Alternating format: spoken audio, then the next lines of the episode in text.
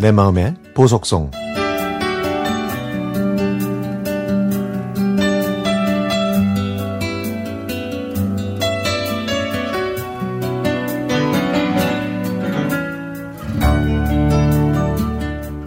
저는 경기도 화성에 사는 50대 초반의 아빠입니다. 지금부터 제가 하는 얘기는 제가 20살 때 직접 겪었던 일입니다. 30년 전 일이지만 아직도 생생하게 기억이 납니다. 친구들과 술 한잔하고 집으로 걸어가고 있는데 하얀 얼굴과 긴 생머리 그리고 흰색 원피스를 입은 젊은 여성이 제게 말을 걸어왔습니다. 혹시 집이 어느 쪽이세요? 제가요, 밤길이 무서워서 그러는데 좀 같이 걸어가 주실 수 있나요? 그래서 저는 씩씩하게, 어, 그럼요. 네, 같이 가시죠.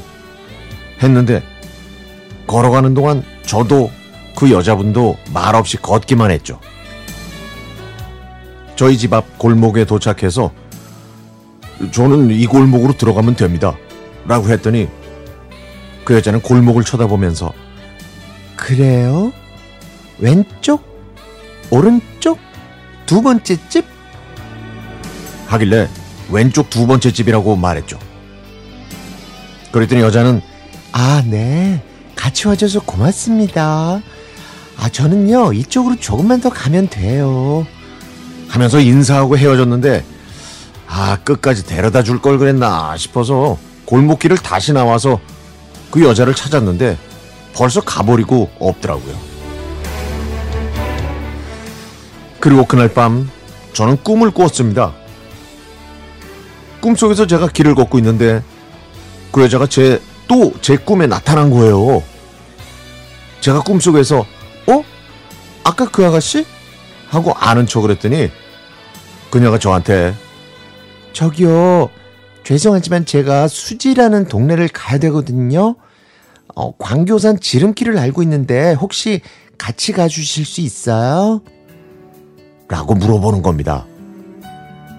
그래서 같이 광교산 쪽으로 걸어가는데 그 여자가 등산로가 아니라 아, 자꾸 다른 쪽으로 가는 거예요.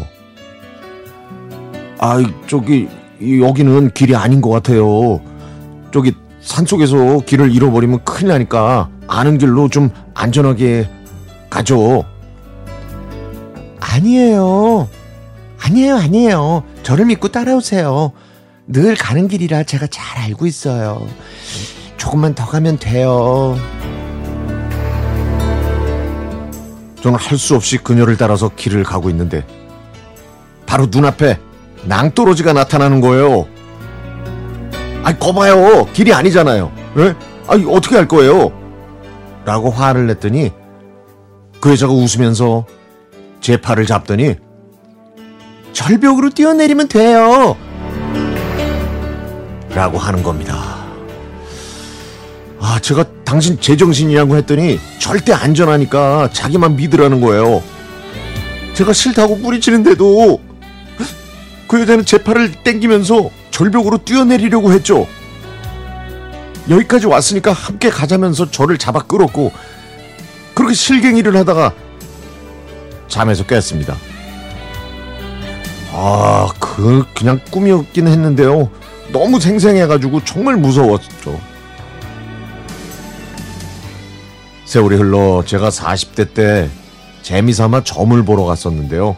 그 꿈 얘기를 했더니 만약에 그때 절벽에서 같이 떨어졌다면 이승 사람이 아니었을 거라고 하는 거예요. 아, 지금도 이 글 쓰면서 제 등이 오싹해지는데 혹시 그 여자가 지금 제 뒤에 있는 건 아니겠죠?